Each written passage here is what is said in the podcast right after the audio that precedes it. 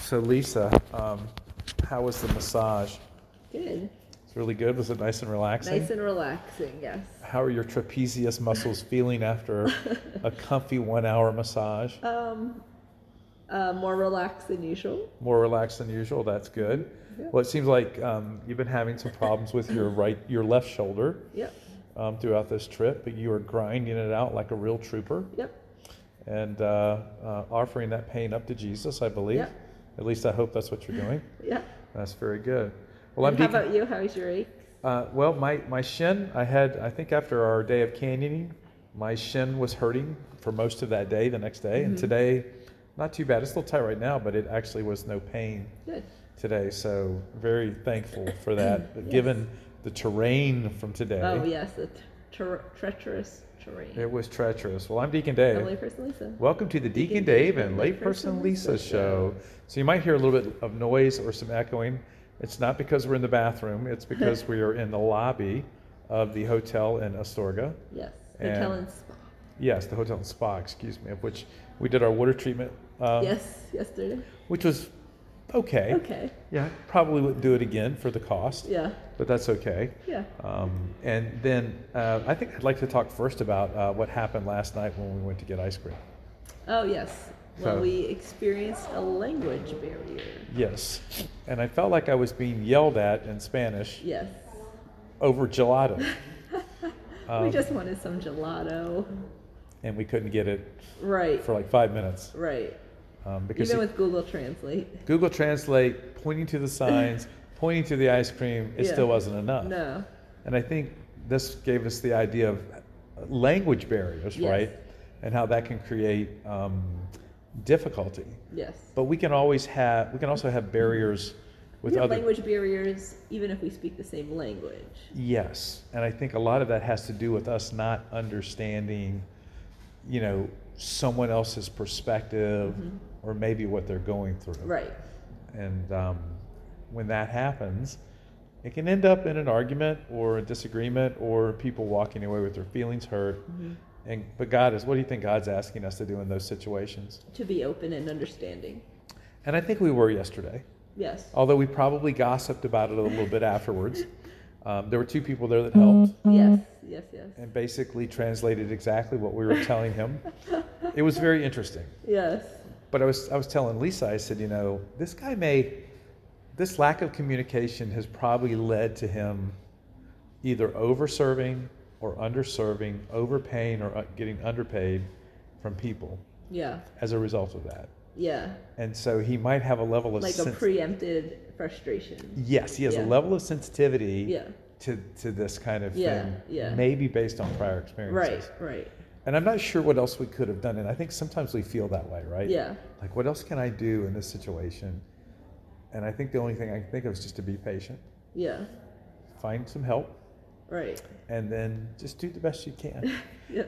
yeah, so if, if there's a relationship that you're in right now where you're maybe feeling like there's a barrier or a divide or some unevenness, sit down and talk.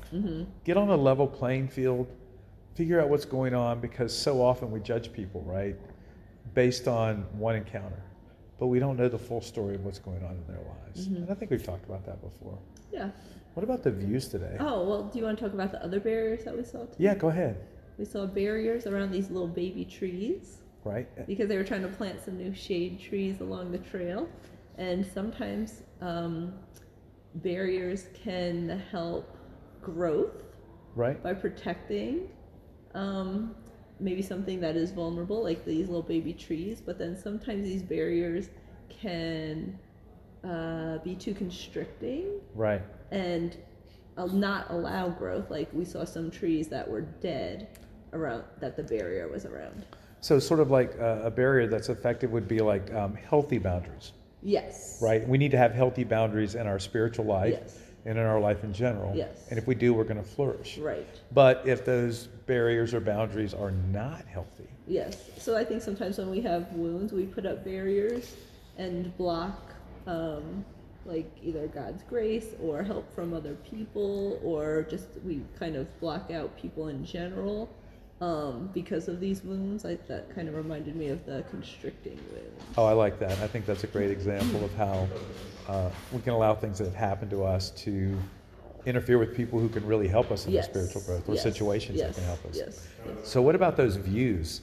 So today there was um, we climbed, uh, we continued to ascend up high into the mountains, and you can look down and you could just see so far, and you have such a broad perspective, and sometimes when that allows us to see things we normally would not see um, when we are open to a broad perspective. But sometimes when uh, we have a more, uh, what's the word, more constrictive perspective, Right. or like a kind of like what we were talking about earlier with the guy, like a pre Preconceived notion or something? preconceived um, that we uh, just see things maybe our way instead of other people's ways. Yeah, yeah, we don't see the big picture. Yeah, we don't see the big picture. And today we got to see the big picture. yeah. But even what we saw today, the picture of what God has planned in our lives is so much greater. Yeah. So, like I said today, right, in my prayer this morning, I talked about the fact that